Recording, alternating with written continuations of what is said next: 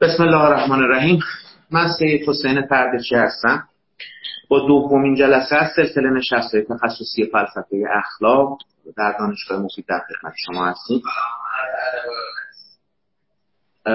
دوستان بزرگوار که ما رو دارن همراهی می‌کنن احتمالا باید در جریان باشن که این جلسات با پیگیری مدیریت فرهنگی دانشگاه و انجمن علمی فلسفه دانشگاه مفید در حال برگزاریه و مناسبت اون هم روز جهانی فلسفه است که البته گذشت و چند روز پیش بود.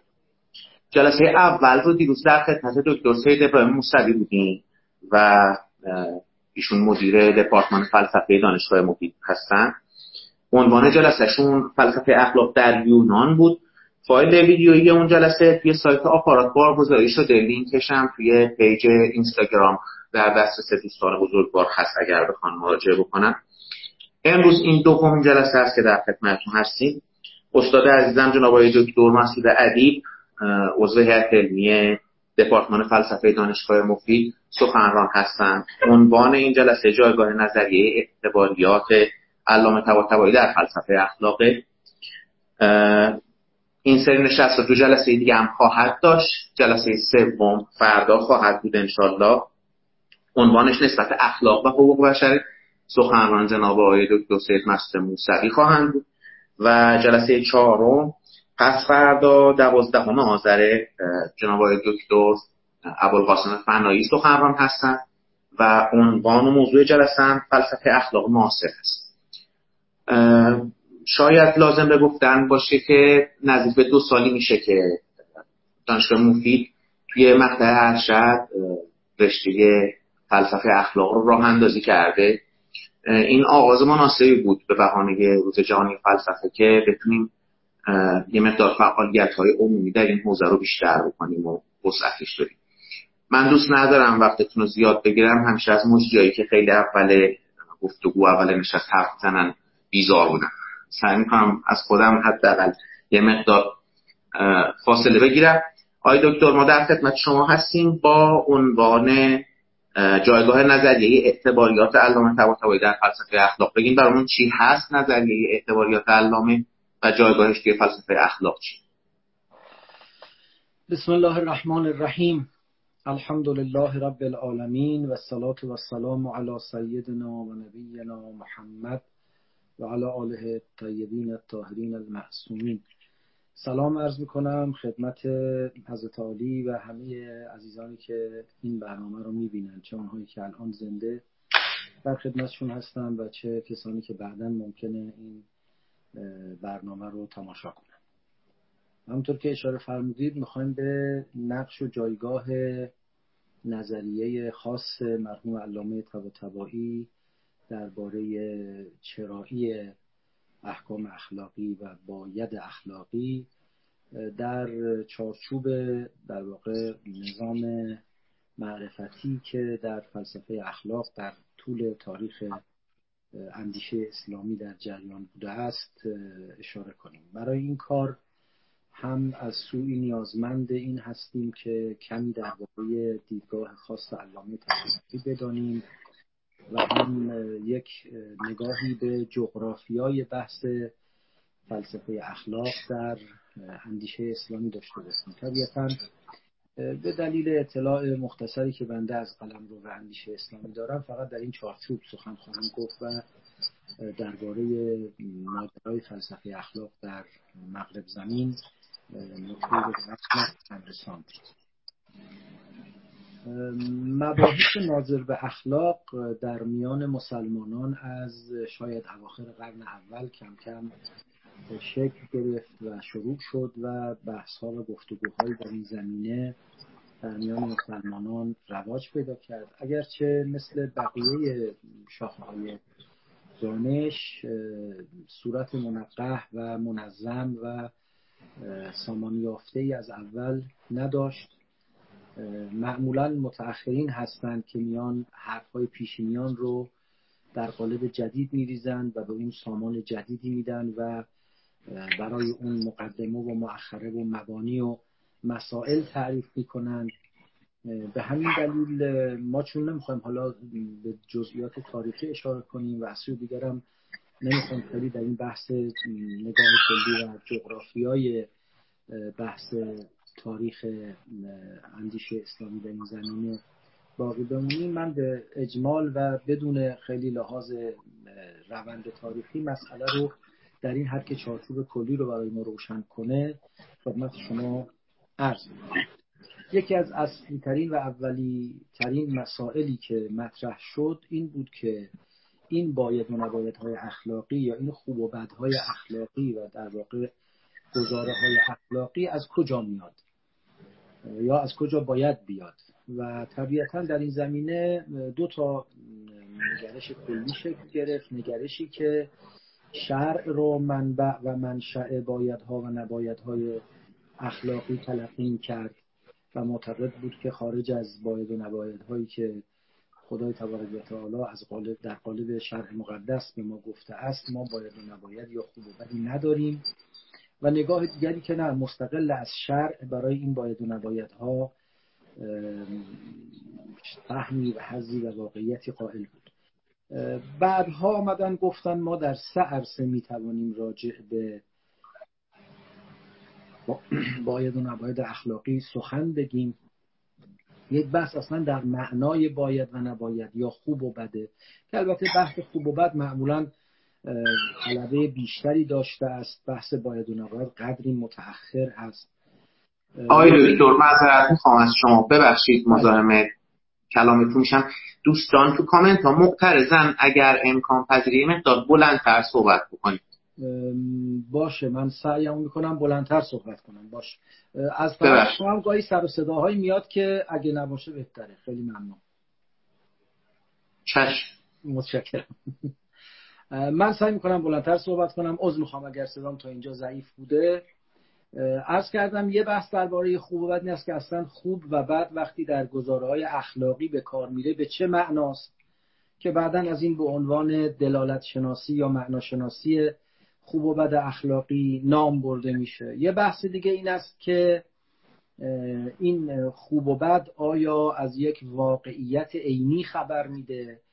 و در عالم واقع ما به ازایی در مقابل خوب و بد اخلاقی وجود داره که از این به عنوان وجود شناسی اخلاقی می‌تونه یاد بشه. و یک بحث دیگه این است که ما چگونه می‌تونیم درباره این خوبت داوری کنیم یا ما از کجا به این خوبت راه می‌بریم که به عنوان معرفت شناسی اخلاقی ازش یاد میشه. در باره معنای خوب و بد چندان اختلافی در میان مسلمانان وجود نداشته است.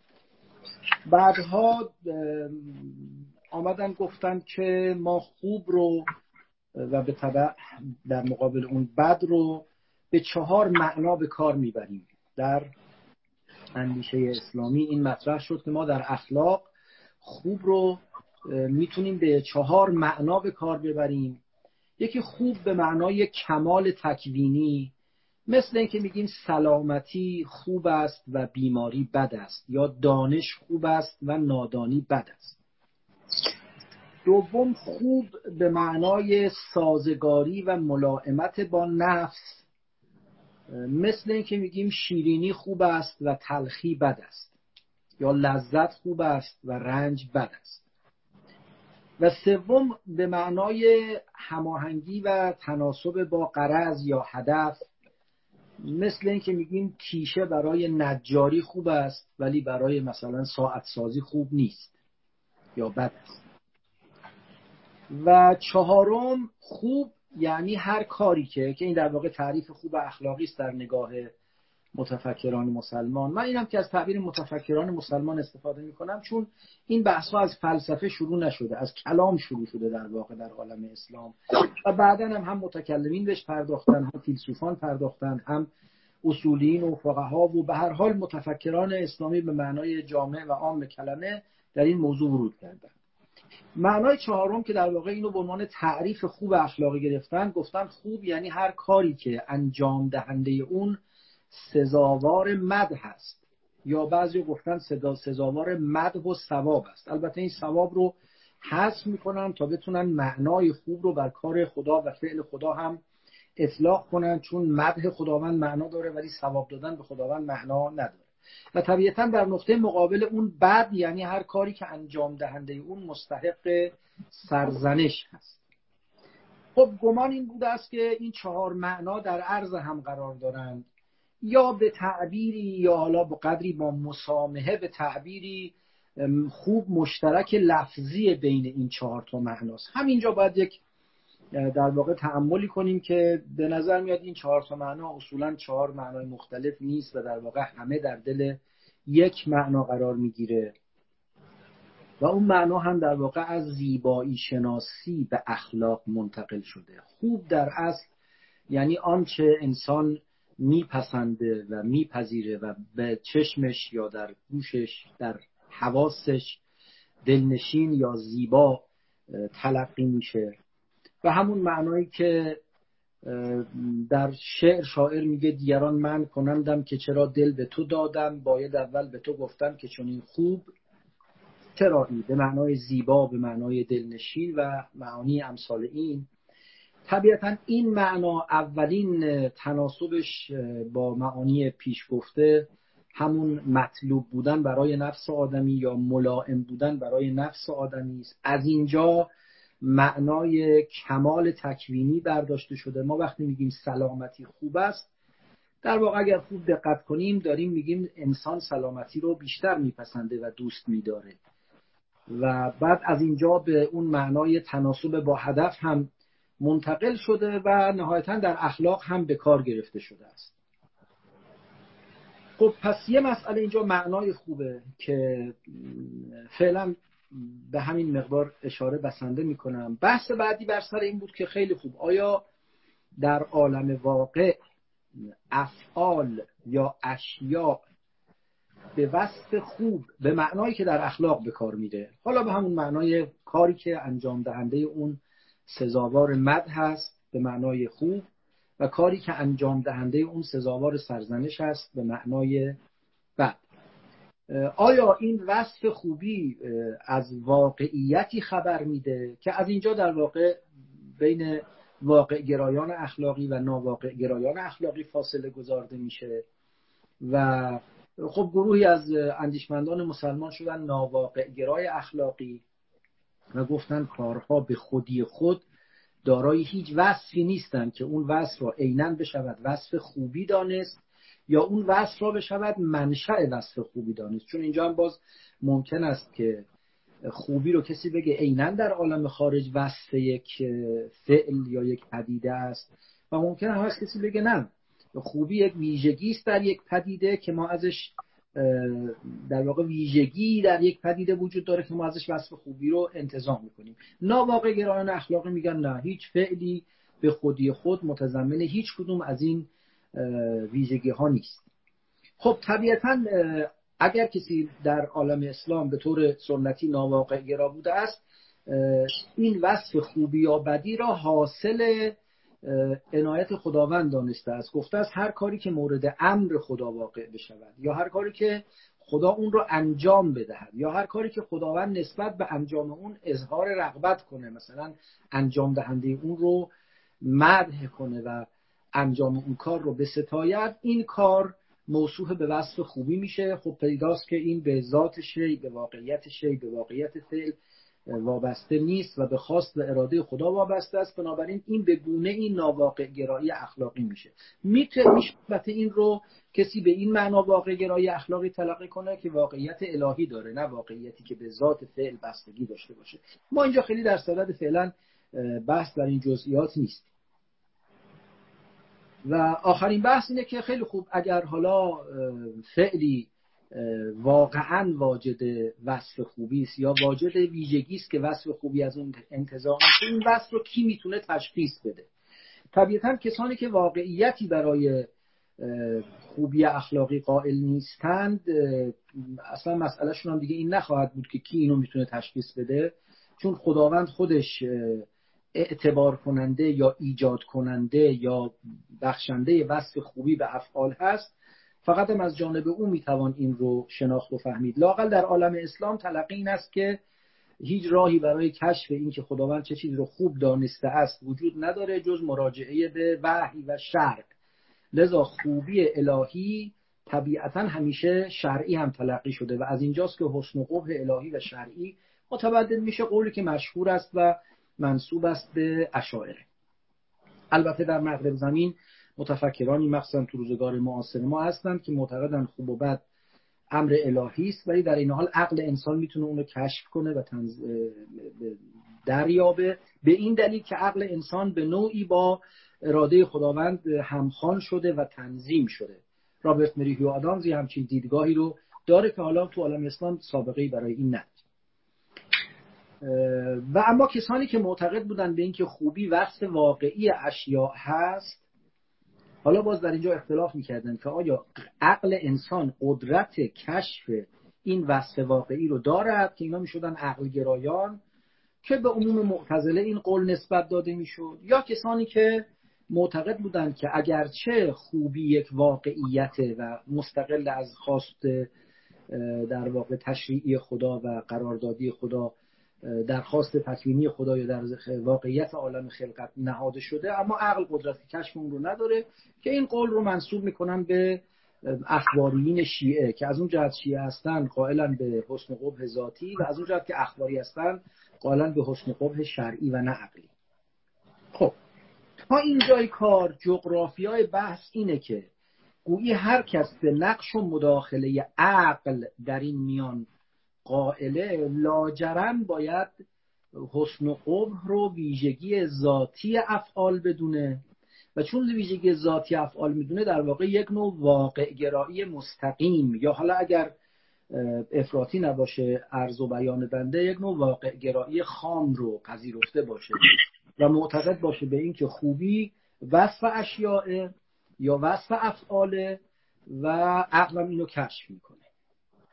یا باید کلا از مداخله عقل دست برداره قائل بشود به حسن و قبح شرعی و الهی یا اگه پای عقل رو در کشف وسط میاره باید به یک واقعیت عینی خارجی هم برای خوبی قائل بشه. این زمینه است که تا اینجا بحث داره. حالا ما می‌خوایم عرض کنیم که مرحوم علامه تبا تبایی نگاهی به اخلاق و نقش عقل در اخلاق می‌کنه که در عین حال به نوعی ناواقع گراست و به خوبی به عنوان واقعیت خارجی و تکوینی نگاه نمی‌کنه.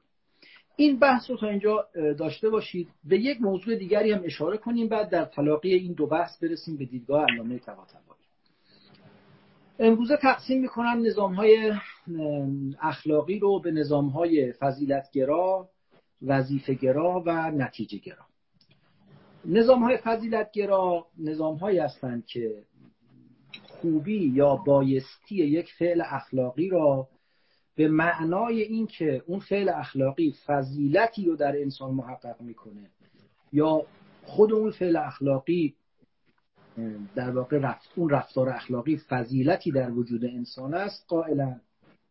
نظام های وظیفه گرا بایستی فعل اخلاقی رو به نوعی الزام عقلی یا وجدانی یا از هر ناحیه دیگری که حالا راجع منشأ الزام البته اختلاف وجود داره ارجاع میدن. الزامی که بدون هیچ گونه بحث و گفتگویی ما اون رو یا شهود می‌کنیم یا از درون میابیم و به عنوان لاقل پیشفرض باید اون الزام رو بپذیریم. حالا چه اون امر الزامی یک قاعده باشه و چه اون امر الزامی مثلا هفت قاعده باشه که اینا به عنوان قواعد الزامی پذیرفته میشه. و نظام های اخلاقی نتیجه گرا معتقدن به این که فعلی به لحاظ اخلاقی خوب تلقی می شود که نتایج مطلوبی برای ما به بار بیاره. طبیعتا اون مطلوبیت باید به گونه غیر از معنای این خوب اخلاقی معنا بشه که دور پیش نیاد.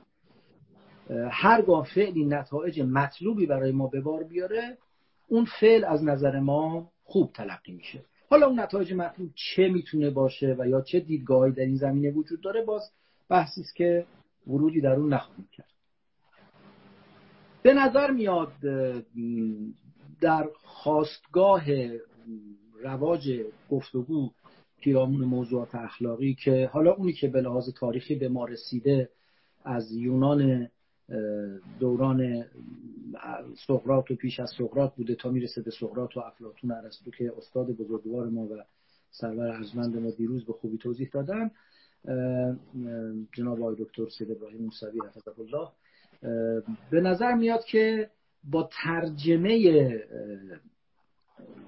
فلسفه یونانی حالا از مسیر در واقع البته اسکندریه در عالم اسلام لاقل از قرون سوم دوم اواخر قرن دوم یا سوم و چهارم ما در منابع خصوصا فلسفی و بعد البته در منابع کلامی و دیگر زمینه ها معمولا با پذیرش اخلاق فضیلتگرا در میان متفکران مسلمان مواجهیم. اولا متفکران مسلمان محور اصلی بحث رو روی خوب برده ان نه روی باید. بیشتر از خوب و معنای خوب و از کجا پیدا شده خوب سخن گفتند معمولا شهودگرا هستند اخلاقگرا علمای مسلمان در زمینه اخلاق. و معمولا هم خوب رو به معنای فضیلت انسانی تلقی کرده یا با فضیلت انسانی مرتبط دانستند و به نوعی اخلاق فضیلتگرا قائل شدند حتی بالاتر از اینکه به اخلاق فضیلتگرا قائل شدهاند بسیاری از متفکران مسلمان با الهامگیری از یک پیش زمینه فکری یونانی قائل به این شدند که بین عالم کبیر و عالم صغیر تناسب وجود داره و تناسب باید وجود داشته باشه و در واقع اون عقل حاکم بر عالم کبیر یا اون لوگوس حاکم بر عالم کبیر رو در عالم انسانی هم جاری دونستن. گفتن همونطور که در عالم کبیر تناسب و تلاعم و سازگاری مبنای دوام و استمرار و حرکت عالم هست اون لوگوس در انسان هم باید یک نوع سازگاری میان قوای مختلف انسان برقرار کنه. حالا در تشخیص این قوا هم باز به طبع یونانیان از قوه شهویه و غضبیه و قوه عاقله که هماهنگ کننده اینها و تدوین کننده و سامان دهنده اینهاست سخن گفتن و به این ترتیب در واقع هم در شناخت جهان به لوگوس و به تناسب به ناشی از لوگوس قائل شدن هم در عالم انسانی عقل رو حاکم دانستند و این عقل گرایی رو در اخلاق با نوعی شهود و با نوعی محوریت فضائل پیش بردن و حتی بعد از این نتیجه گرفتن که در مدینه در شهر هم در اجتماع مدنی هم باید به همین سیاق یک نوع تناسب و تلاعمی برقرار بشه. و لذا نظریه سیاسی قالب فیلسوفان مسلمان هم متناسب با اخلاق و متناسب با جهانشناسی یک نوع ارتباط بین شهر انسان و جهان برقرار می‌کنه که حالا به حال موضوعی است که فعلا محل بحث و گفتگوی ما نیست. پس این که اخلاق در نزد قالب متفکران مسلمان اخلاق فضیلت گرا یا فضیلت مدار بوده است رو به عنوان یه نکته دیگه باید بپذیریم. خب وقتی به تحلیل مرحوم علامه تبا تبایی از اخلاق می‌رسیم به نظر میاد که هم در اون واقع گرایی که لازمه عقلی دانستن اخلاق است ایشون یه تجدید نظر جدی می‌کنه و هم در این مساوی دانستن اخلاق با فضائل انسانی ایشون یه تجدید نظر جدی می‌کنه. قبل از اینکه توضیح بدم فقط یه نکته رو اضافه کنم و اون این که وقتی شما در آثار متفکران مسلمان میرید به دنبال پیدا کردن معنای اخلاق اولین کاری که می‌کنن میگن اخلاق جمع خلق است و خلق یا خلق به معنای هیئت باطنی انسان است در مقابل خلق که هیئت ظاهری انسان است. و خیلی زود از اول مفهوم اخلاق را با مفهوم ملکات نفسانی انسان پیوند میدن و خب طبیعی است که ملکات نفسانی انسان هم قابل تقسیم به فضائل و رضائل است. مسلما رضائل مطلوبیتی نداره. پس اخلاق می شود علم تولید فضائل نفسانی در وجود انسان. این خیلی زود اصلا با یه تعریف لفظی میشه معنای اخلاق و گره می‌خوره با مفهوم اخلاق. در حالی که اگر به متفکران امروز نگاه کنیم وقتی راجع به اخلاق حرف می‌زنن به جای اینکه زود برن سراغ واژه خلق یا خلق که البته طبیعتا در غیر زبان فارسی و عربی سراغ واژه خلق و خلق هم نمی‌تونن برن و بیشتر بخوان از واژه اتیک یا مورال استفاده کنن میرن به دنبال اینکه بگن اخلاق عبارت است از مجموعه ای از گزاره های کم و بیش نظاممند که رفتار فردی یا اجتماعی انسان رو سر و سامان میده. البته تعریف ها خیلی دقیق تر و مفصل تر از اینه من. فقط می‌خوام اجمالا اشاره کنم به این که بسیار تفاوت است به این که اخلاق رو شما ملکات نفسانی آدمی بدانید و راجع به اونا صحبت کنید یا اخلاق رو یک نظام هنجاری بدانید که با گزاره های خودش با در واقع جملات خودش باید و نبایدهایی رو برای زندگی فردی یا انسانی ما مطرح فردی یا اجتماعی انسان از می‌خوام مطرح می‌کنه. در این نگاه که ما باید و نبایدهای کم و بیش منسجم رو به معنای اخلاق بگیریم دیگه لزوما از اول ارجاع به فضائل انسانی مطرح نیست. این باید و نبایدها می‌تونه یه الزاماتی باشه که اخلاق وظیفه گرا میگه یا می‌تونه قواعدی باشه که به نحوی از انها به وجود آمده برای رسیدن به نتایجی خاص. البته دیدگاهی که علامه تبا مطرح می‌کنه بی زمینه و بی سابقه نیست.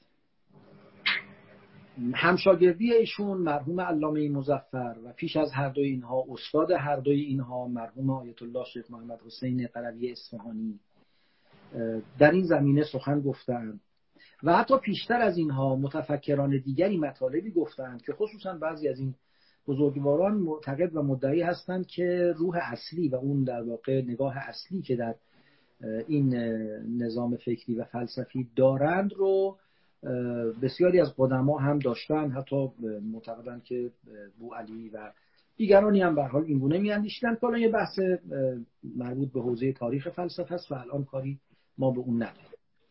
ولی بیانی که در این زمینه صورت گرفته و جزئیاتی که به اون پرداخته شده و نحوه تبیینی که ارائه شده و ارتباطی که با اجزای مختلف برقرار کرده فقط و فقط در آثار علامه طباطبایی دیده میشه. یعنی لاقلشون اولین کسی است که به این زمینه پرداخته. بنابراین بجاست به رغم سابقه ای که در میان اساتید دیگر و بزرگان دیگر وجود داره واقعا این دیدگاه رو کاملا به مرحوم علامه طباطبایی نسبت بدیم و ایشون رو موجد و والد این دیدگاه بدن خب این دیدگاه چیه؟ من خیلی خلاصه و به اجمال این دیدگاه توضیح بدم بعد ببینیم چه نسبتی با اون دو بحث قبلی ما برقرار می‌کنه.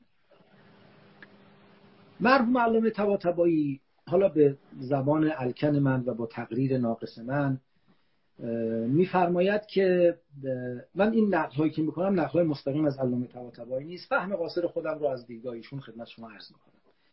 ایشون میفرماید انسان به عنوان یک موجود ابزارساز که برای زندگی خودش در این عالم نیازمند بوده و ابزار اختراع کرده. از چرخ تا ماشین های پیچیده امروزی ماشین ساخته وسیله و ابزار ساخته.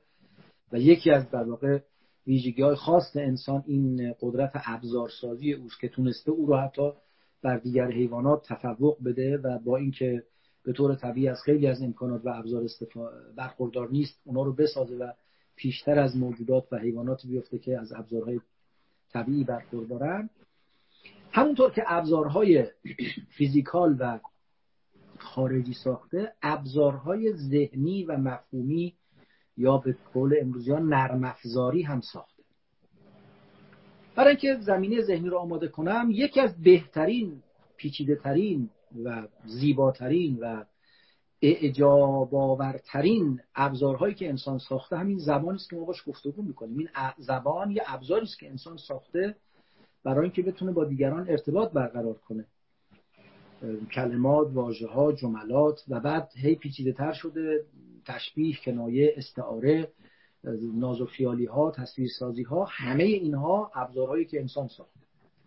و می‌دانید که در مورد زبان هم حرف و حدیث های زیادی بوده است در گذشته. اینکه خداوند مستقیم به هر قوم یک زبان داده است. به نمی‌دونم عربا گفته عربی حرف بزنید به فارسی گفته فارسی حرف بزنید. و تصوراتی که خب در حال از نظر ما امروز یه مقداری دیگه شاید خیلی بسیط و ساده به نظر میاد.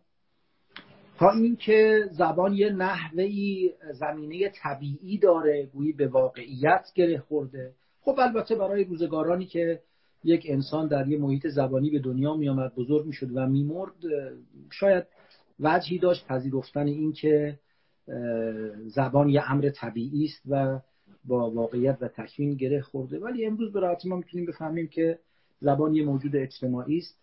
محصول توافق اجتماعی انسان هاست. اگرچه این توافق اجتماعی توسط بنده و جناب عالی اتفاق نمیفته در طول قرون متمادی و نسل های متمادی و با حرکتی بسیار کند و بسیار پیچیده و بسیار دارای جهات و ابعاد گوناگون شکل گرفته تا رسیده به اینجا که الان من و شما با این زمانی که داریم با هم حرف می‌زنیم حرف می‌زنیم ریشه های اون رو از نمی‌دونم ایران باستان از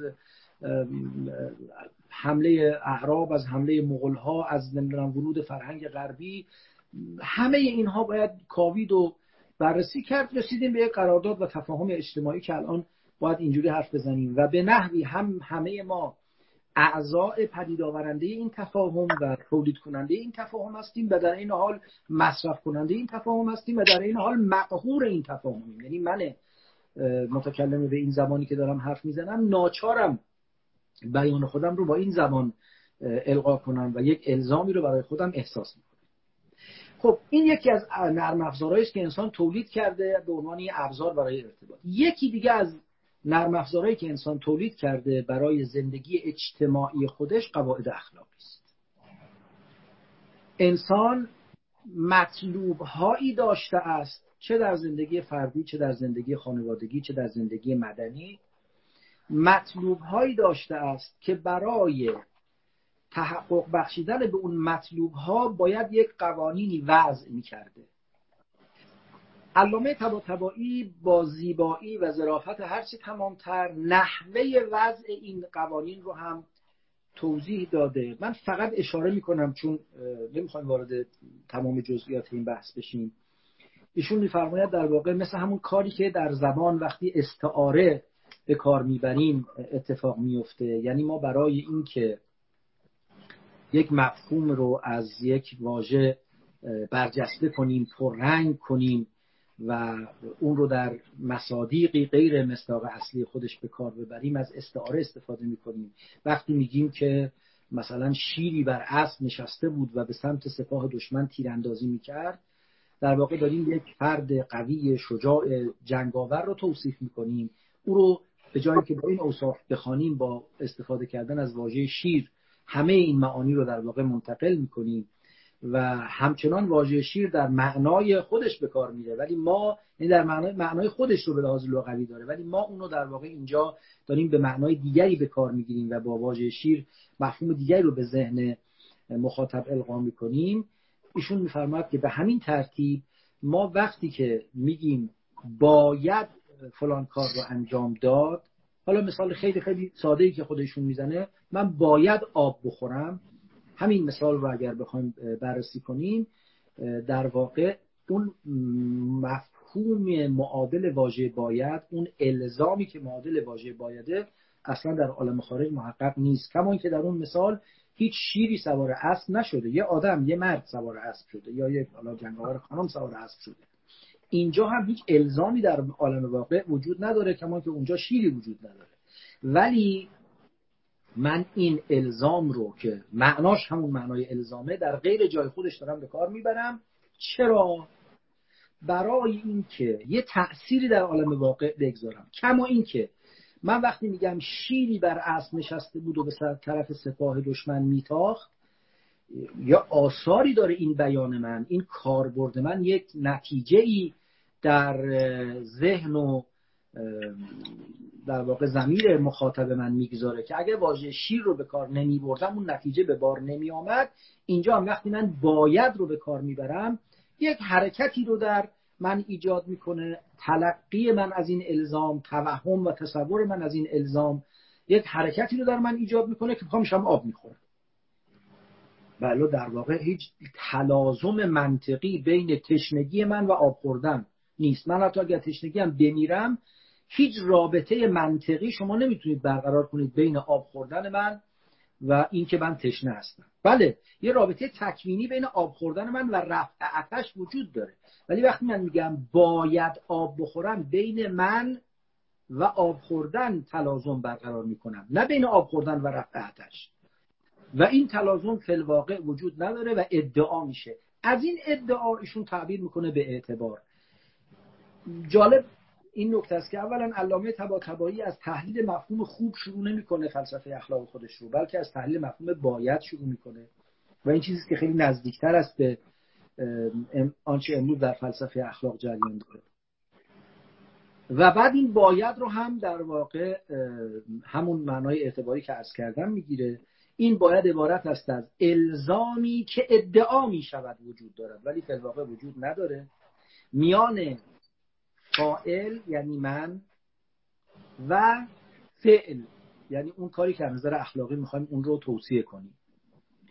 این الزام ادعایی البته یه تناسبی با واقعیت داره و اونی که در عالم واقعی الزام های حقیقی وجود داره. مثلا اگر من آب بخورم اینکه سیراب میشم حالا در حالت طبیعی سیراب میشم این یه امر تکوینی و واقعیه. این یه تلازم واقعیه.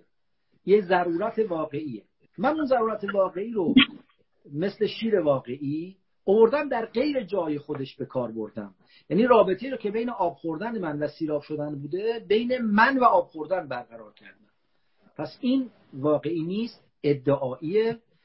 این ادعا اگرچه ریشه در واقع داره از یه زمینه واقعی برخواسته. و اگرچه آثار واقعی داره یعنی این الزام این گفتن باید باعث میشه که من از جا برخیزم انگیزه پیدا کنم یا احساس یک فشاری روی خودم بکنم و برم به دنبال آب خوردن اما خودش یه امر واقعی نیست. پس بایدی که در اخلاق به کار میره هم ریشه در واقعیت داره یعنی با واقعیت یه تناسبی برقرار می‌کنه.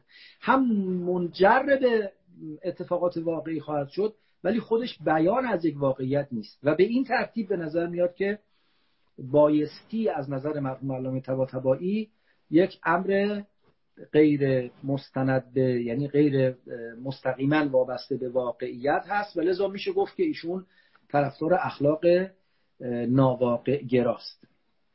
خب به این ترتیب اولا حساب فضائل اخلاقی انسان از باید و نباید اخلاقی تا حدودی جدا میشه. بله فضائل اخلاقی می‌تونه منشأ باید باشه مثل اینکه تشنگی منشأ باید آب بخورمه مطلوب بودن دانش مطلوب بودن حکمت مطلوب بودن شجاعت یا افت یا هر فضیلت اخلاقی دیگه می‌تونه منشأ این باشه که باید شجاعت بورزم باید عفیف باشم یا هر باید دیگه.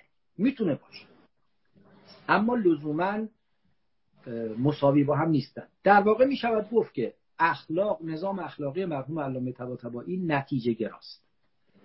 که البته نتیجه اون فعل اخلاقی می‌تونه فضیلت انسانی باشه می‌تونه انسجام اجتماعی باشه یا هر امر دیگری باشه. حالا اینکه در کجا چه نتیجه رو دنبال می‌کنیم باز بحث دیگری است. ولی در کل نظام فلسفه اخلاقیشون با نتیجه گرایی سازگاری بیشتری.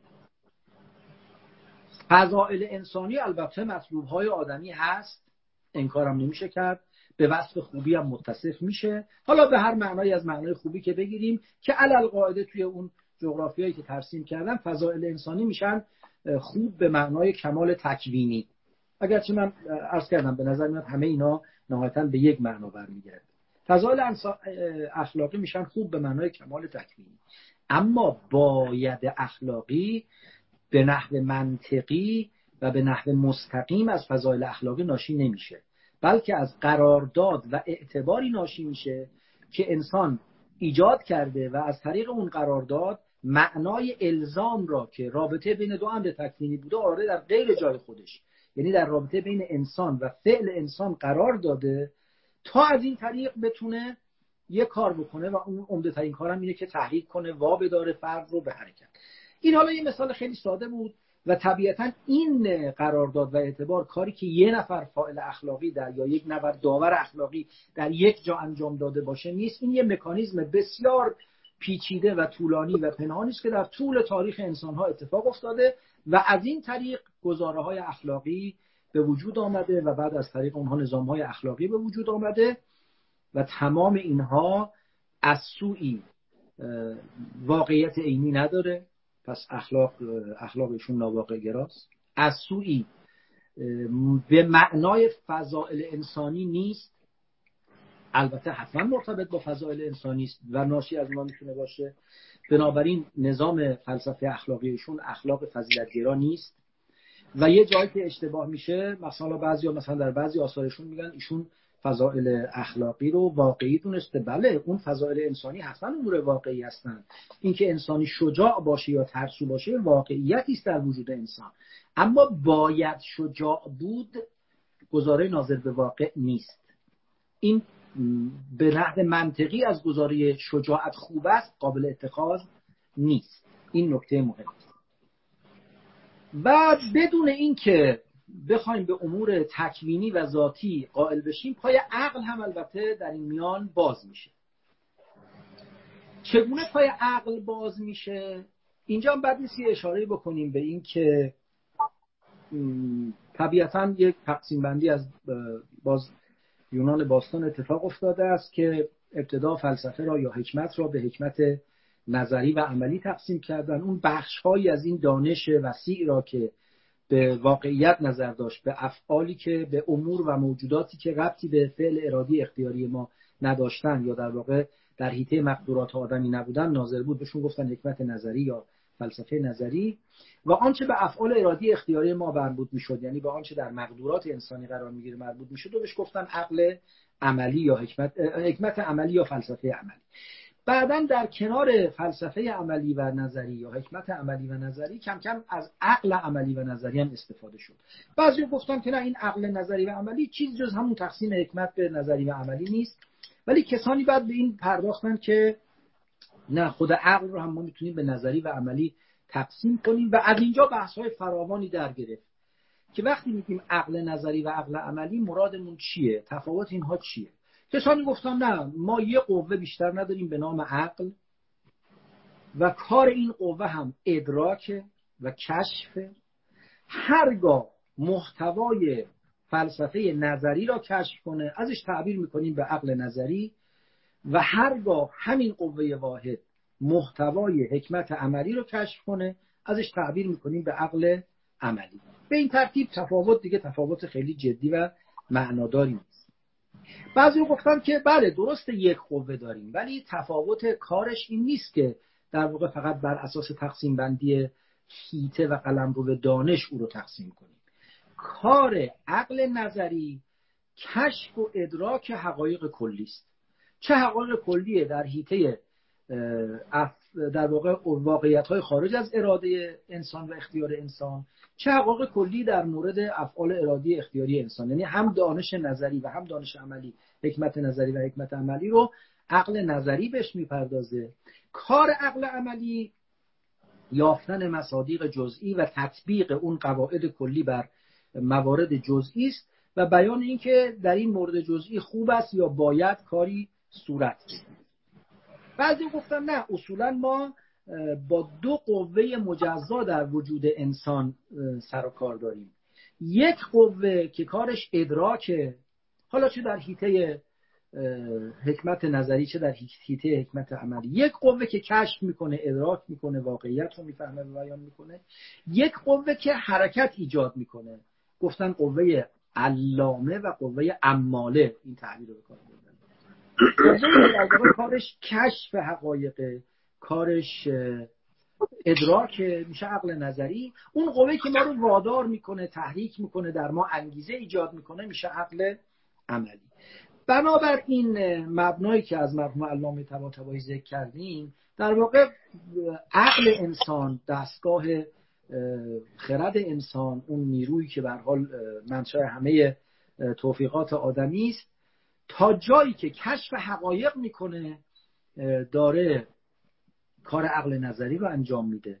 اون جایی که به اعتبار کردن و ساختن و ایجاد اعتباریات می‌پردازه وارد کار عملی میشه. بنابراین نمیشه گفت که عقل عملی اون نیروی ایجاد انگیزه درون انسانه. مثل اینکه مثلا گرسنگی در انسان انگیزه خوردن ایجاد می‌کنه یا تشنگی انگیزه حرکت به سمت آب ایجاد می‌کنه. نمیشه گفت عقل عملی کارش اینه که در درون انسان مثل قوه غضب و شهوت کار کنه. نه عقل عملی هم کارش یه نوع کار ادراکیه کار از جنس ادراک منتها نه ادراک مستقیم واقعیت خارجی بلکه ادراک اعتباریات یا حتی ساختن و جعل اعتباریات که البته اعتباریات هم امور از جنس اندیشه و البته نرم ذهنی است. به این ترتیب به نظر میاد که نظر علامه طباطبایی اولا خارج دعوای اشاعره و معتزله قرار می‌گیره. کسانی به اشتباه گمان می‌کنن که علامه طباطبایی با این بیانشون که یک نوع ناواقع گرایی اخلاقی است. به سمت اشاعره حرکت می‌کنن. هرگز اینجور نیست. اصلا ایشون در تمام این استدلال و بحثی که انجام میدن هیچ جا پای شرع رو پای حکم خداوند رو یا بیان الهی رو در وسط نمیارن.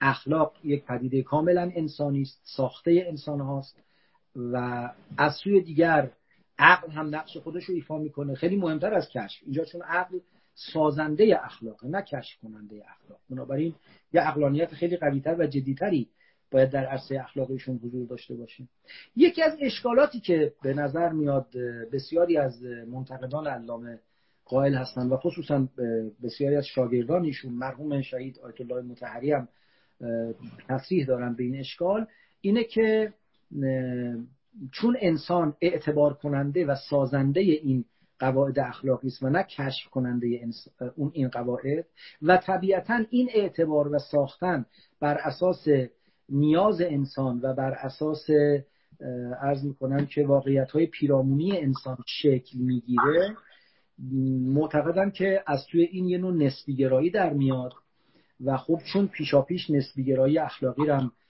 محکوم می‌دانند اینو به عنوان اشکال این نظریه ذکر می‌کنن باید ارز کنیم که اولا اینکه پیشا پیش نسبی گرایی اخلاقی رو محکوم می‌دونن. اینم با دو مبنا اتفاق میفته یه مبنا که بیشتر مبنای درون و کلامی است که مرحوم شهید مطهری هم جایی حتی بهش تصریح میفرمایند. این است که میگن اگه ما قائل به نسبی گرایی اخلاقی بشیم ثبات و دوام احکام اخلاقی دین رو یا احکام شرعی دین رو نمی‌تونیم توجیه کنیم یا اونا زیر سوال میره که خب البته در بحث فلسفی ما نمی‌تونیم برای اینکه ثبات احکام دینی و شرعی رو تثبیت کنیم بیایم مبنای فلسفی خودمون رو عوض کنیم. این به نظر میاد که در اینجا نمیشه بحث کرد. اشکال دیگری که مطرح می‌کنن میگن قواعد اخلاق انتظام دهنده و سامان دهنده زندگی جمعی انسان هاست و اگر معروض نسبیت بشه یک نوع آشفتگی و سردرگمی به بار میاره که خب این البته در واقع یه مسلحت عملی است که بر ثبات گزارهای اخلاقی بار میشه. به نظر میاد که برای اینکه از این آفات نسبیت فرار کنن دنبال یک نقطه ثابت ارشمیدسی بودند که باش بتونن اخلاق رو در واقع بر کل عالم انسانی تحکیم کنن و تثبیت کنن. خب از دیدگاه علامه طباطبایی چه میشه فهمید؟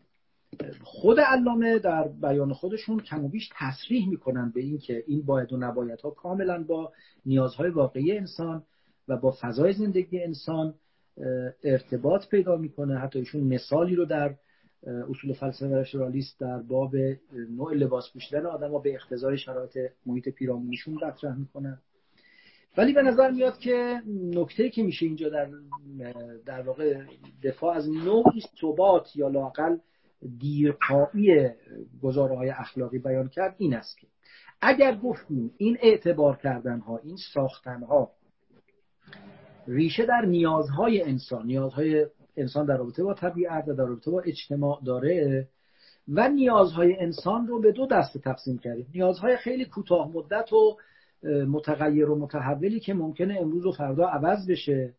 مثل که الان امروز من نیاز پیدا کردم برای اولین بار در اینستاگرام live بگذارم. طبیعتا تلاشی کردم کوششی کردم تا یاد گرفتم. چجوری میشه تو اینستاگرام live گذاشت و ممکنه حالا فردا پنج سال دیگه یه اتفاق دیگه بیفته یک ابزار جدیدی بیاد و من باید برم چیزهای دیگه رو یاد بگیرم. اینا نیازهای متغیر و متحولی است که ممکنه حالا با سرعتی که جهان گرفته هر سال نیاز به تغییر اونها داشته باشیم. اما در این حال یه سری نیازها نیازهای بسیار دیرپا و ماندگار و تغییر ناپذیر در وجود انسان بدون اینکه وارد این بحث بشیم که انسان ذاتی داره ماهیتی داره یا نداره و اینا به ذات انسان برمیگرده یا برنمیگرده واقعیتش اینه که به هر حال نه فقط من همه نسل های انسانی تا هر جا که بشه تاریخ رو بکاویم به آب نیاز داشتن.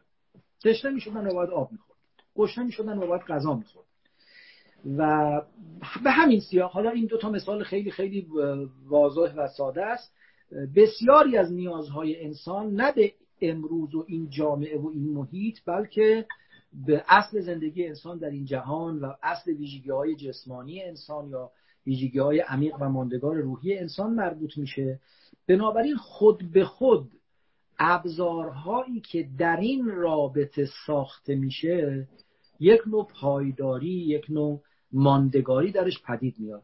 این منشأ ثبات باید و نبایدهای اخلاقی است. نه اینکه چنان از اساس متکی به واقعیت های تغییر ناپذیر خارجی و عینی است که ثبات رو برای اون به بار میاره. نه اخلاق یه پدیده انسانی و وابسته به انسانه ولی همه ابعاد وجودی انسان و همه در واقع اجزاء روح و روان و شخصیت و زندگی انسان دستخوش تغییرات سریع و همه جانبه نیست. بخش هایی هرچی ثابت تره اونا قواعد و الزامات ثابت تری رو به بار میاره. بخش هایی که تغییر بیشتر میپذیره طبیعتا قواعد و تغییرات بیشتری رو به بار میاره. در این اعتبارها و قراردادهایی که انسان ها می‌کنن به نظر میاد ما به سه جور قرارداد می‌تونیم برسیم. یه سری قراردادهایی که چنان مهمه و چنان جدی است و که اگر زیر پا گذاشته بشه باعث عوارض بسیار بسیار فوری و وخیم اجتماعی میشه. که معمولا انسان ها اضافه بر قرارداد کردن باید و نباید در اینجا زمانت اجرا هم براش قائل میشن.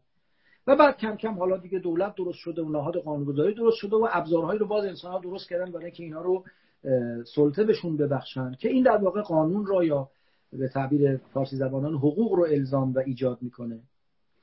و دسته دوم باید و نباید هایی که الزام اجتماعی الزام در واقع عملی و پشتوانه عملی و در واقع زمانت اجرا در جامعه به دنبال نداره که ولی در این حال الزام جدی هست الزام سنگین هست و چیزهایی است که کم و بیش با وضع ثابت و ماندگار انسان تناسب داره که این همون چیزی که از عنوان قواعد اخلاقی یاد می‌کنیم و البته یه اموری هم که خیلی سریعتر عوض میشه از جامعه به جامعه تغییر بیشتری می‌کنه که عادات و در واقع آداب و مناسبت های اجتماعی است که ممکنه از شهری به شهری یا از نسلی به نسلی تغییر کنه. مسلما آداب اجتماعی نسل من با نسل پدران من و نسل فرزندان من متفاوته. کما که آداب اجتماعی دو تا شهر مجاورم می‌کنیم می‌تونه با هم تفاوت داشته باشه. اینا رو ازش به عنوان اخلاق یاد نمی کنیم به عنوان آداب اجتماعی یا رسوم یا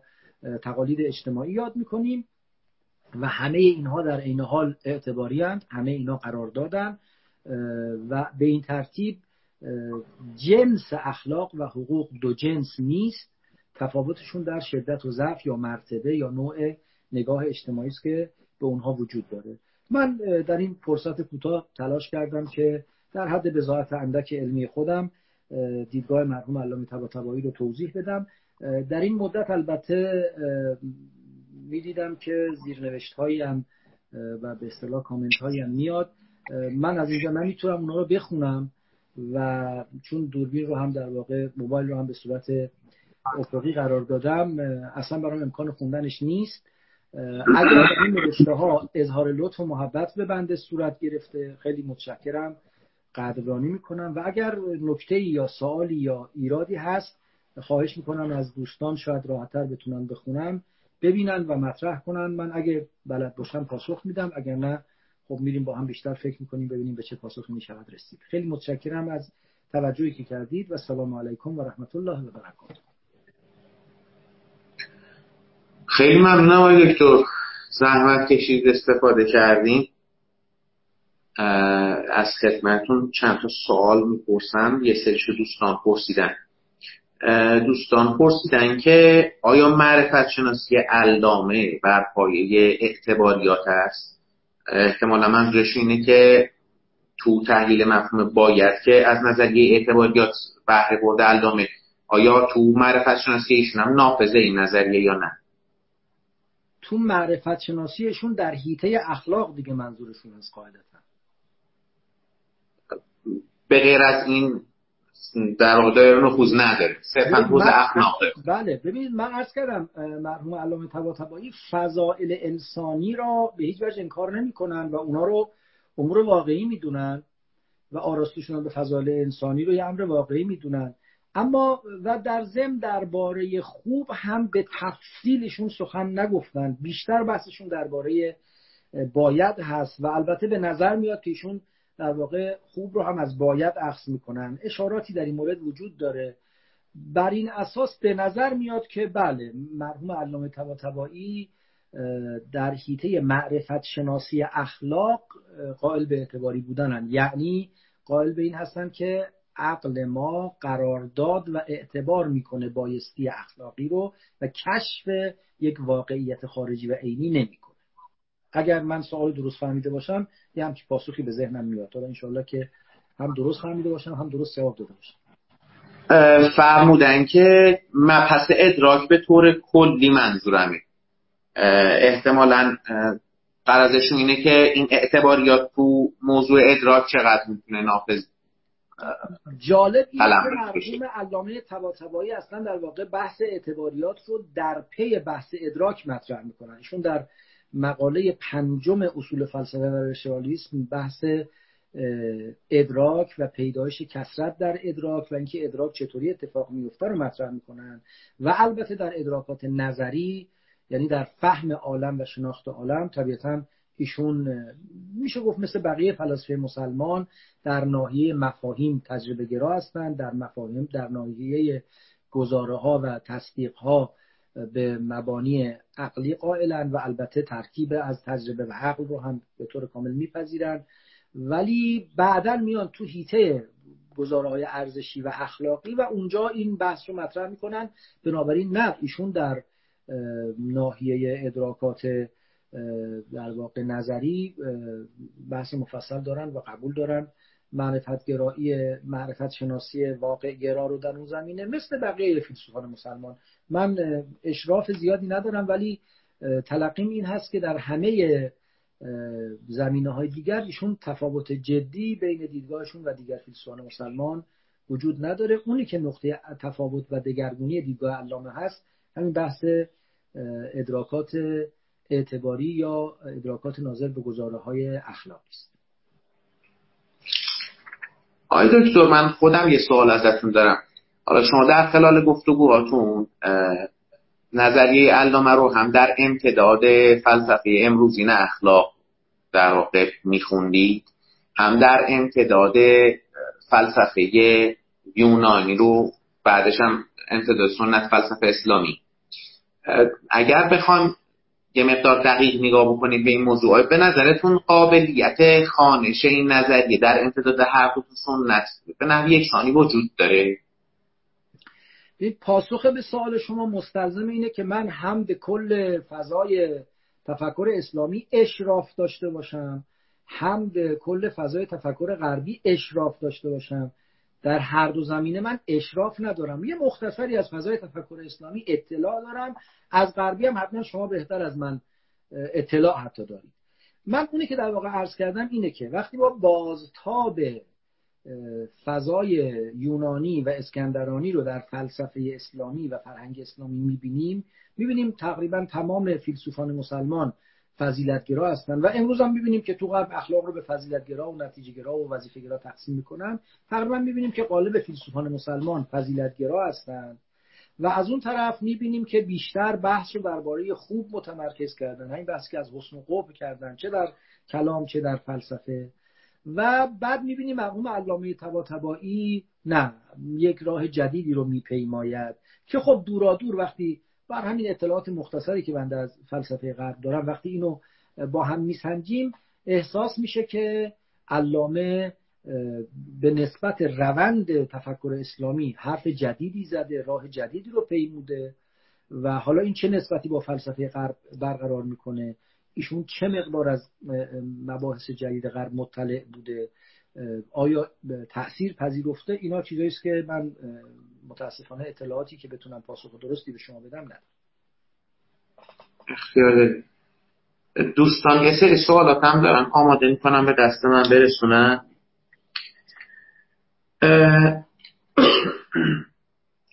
نوشتن که آیا از نظر علامه حقوق بشر هم اعتباری است؟ حتما اصلا از نظر علامه همه باید و نبایدهای حقوقی و اخلاقی و آنچه به آداب برمیگرده اعتباریه. حتی ایشون احکام شرعی هم اعتباری می‌دونن. بله حتما چنین خواهد بود. و اتفاقا به گمانم این نگاه علامه باب خوبی رو برای تعامل بین اخلاق و حقوق بشر و شرع باز می‌کنه و خب در نسبت اینها باید از این نظریه استفاده کرد. بله حتما ایشون اخلاق حقوق بشر رو هم قرارداد به اعتبار می‌دونه من یه سوالی دیگه اینجا دارم. در واقع دوستان پرسیدن من سعی می‌کنم یکم باسترازیش بکنم. نوشتن با توجه به اعتباری بودن امور اخلاقی تصمیم گیری, تصمیم گیری های اخلاقی را چطور ایشان می‌گویند که انجام بدیم با توجه به امر شهر من احتمالا اگر بخوام ترجمه کنم جسارت می‌کنم. من اینطور سوال می‌فهمم که الزام آورمودن اخلاق چگونه قابل تبیینه تو این نظریه؟ بله سوال خیلی خوبیه. البته من همینجا یک توضیح بدم و در واقع یک عذری بخوام و اون این که هم علامه تباتبایی به حال به تمام اجزا و جوانب لازم نظریهشون طبیعتا مثل هر متفکر دیگری نپرداختن. هم من چنان اشرافی که بتونم تمام این اجزا و لوازم را از سخن علامه استخراج کنم ندارم. من بر اساس پذیرش مبنای علامه در واقع جسارت می‌کنم پاسخ خودم رو عرض می‌کنم. حالا این پاسخ من لزوما قابل استناد به علامه طباطبایی نیست. من در حد فهم خودم و درک خودم به عنوان یک دانش آموز این مدرسه پاسخ خودم رو کنم. انشالله که راهی به دهی ببر ببینید ما پذیرفتیم که این دیدگاه رو اسمش میشه گذاشت نتیجه گرایی اخلاقی خب نتیجه گرایی اخلاقی به در واقع دو تا شاخه داره. یکی نتیجه گرایان عمل نگر یا نتیجه گرایی عمل نگر و یکی نتیجه گرایی قاعده نگر. نتیجه گرایی عمل نگر می‌گوید که اون نتیجه مطلوب شما را هرچه هست. حالا اون نتیجه مطلوب می‌تونه مثلا در نگاه یک مؤمن قرب خداوند باشه می‌تونه نظم اجتماعی باشه می‌تونه نمی‌دونم احساس لذت روحی باشه می‌تونه سود همگانی باشه. فعلا بحثی نداریم که نتیجه مطلوب چیه. اگرچه خودمون خب بحث مهمیه ولی الان خیلی موضوع بحث ما نیست. اون چیزی که نتیجه مطلوب هست رو اگر در انجام هر فعل اخلاقی لحاظ کنیم و دست به محاسبه بزنیم که آیا این فعل خاصی که من الان می‌خوام انجام بدم به اون نتیجه مطلوب ختم می‌شود یا نمی‌شود؟ این ازش تعبیر می‌کنیم به نتیجه گرایی عمل نگر. که خب یه لوازمی داره و یه اشکالات به گمان من بسیار جدی بهش میشه بار کرد. و واقعیت اینه که ما عملا چنین نمی کنیم یعنی ما در میدان عمل به عنوان فاعل اخلاقی اینطور نیست که برای انجام هر فعلی دست به محاسبه بزن جایگزین این می شود نتیجه گرایی قاعده نگر. نتیجه گرایی قاعده نگر میگه که در اثر انباشت تجربه طولانی بشری کم کم قواعدی پدید آمده که این قواعد گاهی وقتا شکل امر مطلق به خودش گرفته. و به همین دلیل هم از شاید خیلی فکر می‌کنن که این قواعد اون در واقع الزامات وظیفه گرایانه است که ازش به عنوان امر مطلق یاد می‌کنن. مثلا من الان که دارم با شما سخن میگم محاسبه نمی کنم که خوب راست بگم یا دروغ بگم. نه. من در یه فرهنگی بزرگ شدم. تمام عمرم از بچگی تا حالا توی جامعه انسانی حالا انشالله که تو فرهنگ ایرانی هم مثل همه جهان همینطور بوده باشه توی فرهنگی بزرگ شدم که به من گفتن دروغگویی خیلی بده.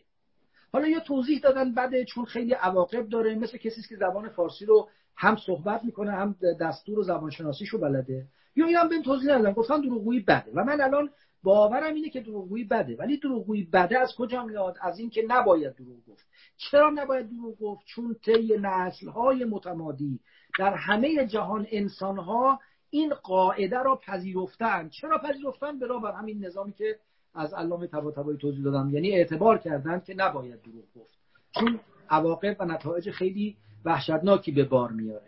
بنابراین اینکه نباید دروغ گفت نباید خلف وعده کرد باید به دیگران احسان کرد باید جبران کرد. حالا همه اون اصول اخلاقی که بعضا به عنوان هفت قاعده ذکر می‌کنن قواعد اصلی یا امر مطلق مثلا اینکه همیشه کاری رو انجام بده که بتونی اونو به عنوان قاعده همگانی بپذیری یا هر قاعده دیگری ارزم این است که اینا قواعد جا افتاده در واقع زندگی بشر هست. این منافاتی با این نداره که اینا تولید شده خود بشر باشه. مثل اینکه من الان دارم بدون هیچ تعمل و فکری فقط به سوال شما فکر می‌کنم و اصلا در استخدام واژگان دارم کاملا به طور ناخودآگاه عمل می‌کنم و واژگان رو که یاد گرفتم به زبان میارم تا مقصود خودم رو به شما برسانم. به همین ترتیبم الزام اخلاقی یعنی مطابقت آگاهانه یا حتی در خیلی از موارد ناخودآگاه از قواعد جا افتاده ای که در طول تاریخ بشر شکل گرفته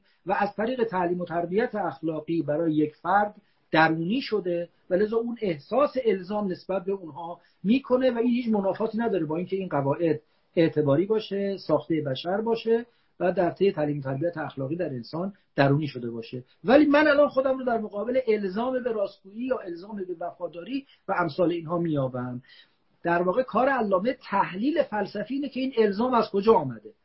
اما یعنی علامه میگه این الزام از جانب خدای تبارک و تعالی در به صورت مستقیم در ما نهاده نشده. البته به یه معنا همه کارهای عالم هر چی در عالم اتفاق میفته فعل خداست.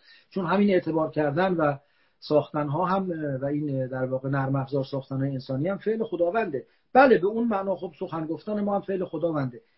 دوستان من توجه دارن که وقتی میگیم خدا زبان رو نیافریده یعنی اینجور نبوده که یه بسته بندی درست کردن در عالم غیب گفتن عربو اینجوری حرف بزنید عجم اینجوری حرف بزنید. ولی اینکه بالاخره انسان ها زبان ساختن اینم فعل خداست. و لذا اختلاف السنه هم جزء آیات خداونده. اختلاف تفکرات اخلاقی هم جزء آیات خداونده. منظورمون روشنه. پس اینا ساخته بشره در طی زمان تثبیت شده به صورت قواعد ماندگار در آمده ناظر به نتایج و بعدم در درون انسان ها جا افتاده و درونی شده. آقای دکتر یه چند تا اظهار نظر دوستان کردن. یه گفتگوی در واقع. چی فهمیدین؟ استفاده می‌کنم. اختیار دارید. یه گفتگویی زیل صحبت شما پیش اومده بود من یه گزارش مختصری ازش میدم. دوستی ایراد کرده بودن که علامه مبحث فطرت اولی و ثانوی رو مطرح می‌کنه و با طرح این موضوع ما رو به این میرسونه که تیبادی نظر برای استکمال انسان نیاز به انبیا و ائمه نیست. و اگر انبیا برگزیده شدن به جهت عوامل غیر معرفتی بوده و نه معرفتی ایشون میگن که با توجه به این نکته و مبحث قاعده تلازم به نظر سازداری به نظر می‌رسه که سازداری چندانی بین آرای قرآنی و فلسفه ایشون وجود نداره.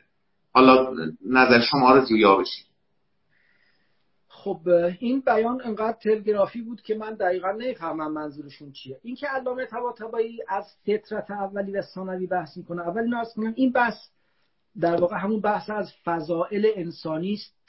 که به گمان من خارج از حیطه بحث فعلی ماست. من از کردم علامه طباطبایی فضائل انسانی رو قبول داره و اینکه اونا مطلوب آدمیند رو قبول داره. و ممکنه که اگر ازشون بپرسید بگه پاره ای از بایدها و نبایدهای اخلاقی ایجاد شده برای اینکه انسان به فضائل اخلاقی انسانی برسه. این منافاتی بین اینا نیست. این اول. ثانیا اینکه ایشون از فطرت اولیه و ثانویه حرف می‌زنه حرف ایشون اونی که من می‌فهمم اینه که میفرماید انسان علل اصول چون ایشون به حال به ذات ثابت انسانی قائله ایشون معتقده که انسان علل اصول با ذاتی و سرشتی آفریده شده که اگر تحت تأثیر عوامل مخرب بیرونی قرار نمی گرفت خود به خود در مسیر الهی حرکت می‌کرد. منتها زندگی در دنیا در جهان مادی و در جامعه و تنازع و در واقع رقابت ها و تقلب ها با غین به ایشون. و تلاش هایی که تو جامعه صورت می‌گیره باعث شده که انسان کم کم از اون فطرت خودش فاصله بگیره و از اینجاست که به یادآوری مجدد و بازآفرینی اون فطرت احتیاج پیدا می‌کنه و از اینجاست که به انبیا احتیاج پیدا میشه و این هم بحثی که ایشون در آیه کان الناس امتا واحدن بهش اشاره می‌کنه. این هیچ منافاتی با بحث ارز می‌کنم که به اصطلاح اعتباریات ایشون نداره. اون یه موضوع دیگری است موضوع دیگری است و به نظر من نه تنها ناسازگاری ما هم ندارن دو هیته کاملا جدا هستن که البته میشه در کنار هم اینها رو فهمید. یه اشاره هم به قاعده تلازم می‌کنن. شاید منظورشون از قاعده تلازم همین قاعده کل ما حکم به العقل حکم به الشرع که در قالب دو جمله کسانی به هر دو جمله قائلن کسانی به یک جمله قائلن. یک جمله کل ما حکم به العقل. حکم به الشرع یعنی هرچه عقل حکم کنه شرع به اون حکم می‌کنه. و یک جمله دیگه کل ما حکم به الشرع حکم به العقل هرچه شرع حکم کنه عقلم حکم می‌کنه. باید تحلیل بشه مرادمون از این دو جمله چیه؟ مرادمون از حکم به شرع چیه؟ مرادمون از حکم به العقل چیه؟ معمولا این دو جمله خیلی مسلم داشته میشه و ساده و سریع ترجمه و تفسیر میشه و ازش میگذریم. و بسیاری از تفسیرهایی که میشه به گمان من قابل دفاع نیست. اتفاقا علامه طباطبایی در حاشیه کفایشون مخصوصا و چند جای دیگه اصرار دارند که یکی از اشتباهاتی که ما مرتکب میشیم خلط بین در واقع معرفت های حقیقی و معرفت های اعتباری یا گزارهای حقیقی و گزارهای اعتباری است.